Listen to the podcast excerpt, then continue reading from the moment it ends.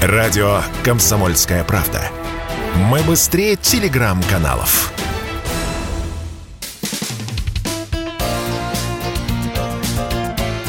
Говорит полковник. Нет вопроса, на который не знает ответа Виктор Баранец. С военных полей на Украине пришла, не побоюсь сказать, военно-техническая сенсация. Впервые российские войска на территории Донецкой Народной Республики применили против беспилотников врага так называемое антидроновое ружье с э, остроумным именем ступор. Запоминайте, еще не раз услышите. Ступор. Это изделие мне удалось увидеть еще лет пять назад, по-моему, в 2017 году на военно-техническом форуме в подмосковном парке «Патриот». Скажу чистосердечно, что у меня тогда, в общем-то, не было доверия к этому оружию, которое всячески расхваливал конструкторы. Если бы это видеть в деле, в деле, тогда бы я, может быть, вам поверил. На что конструктор таким суконным голосом сказал, вот увидите, что же это за зверь такой и как оно действует. Это, по сути, малогабаритная электронная пушка. Вот так простыми словами будем объяснять.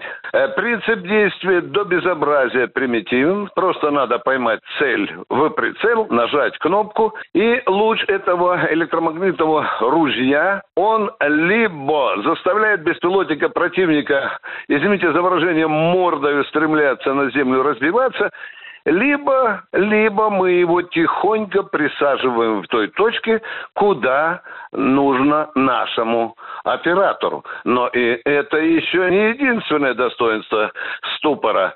Ступор еще способен глушить сигнал, управления, который идет от оператора беспилотника на борт этого самого беспилотника. Почему так важно применение ступора именно сейчас? Вот вы представьте себе комариные стаи, которые вас летом достают где-нибудь там на речке, загрызают, и вы их отбиваетесь, они снова налетают. Вот в таких густых количествах противник пытается и, и пытает использует свои беспилотники. Причем эти беспилотники, скажем, копеечные. Некоторые из них стоят там 3-3,5 тысячи рублей, но под брюхом у них либо граната, либо бомба, либо ракета.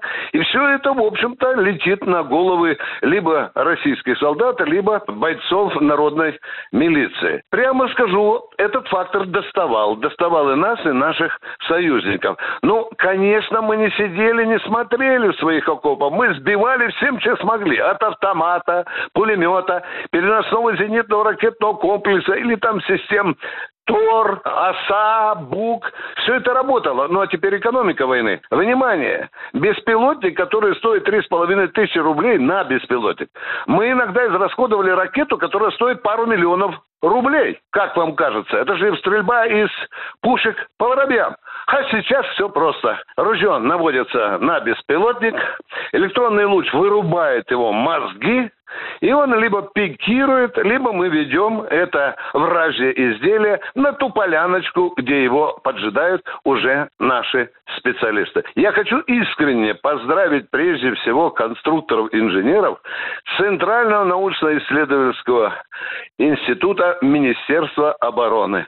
Долго вы, дорогие товарищи, шли к этой цели, долго вам не доверяли, долго сомневались в вашем ружье.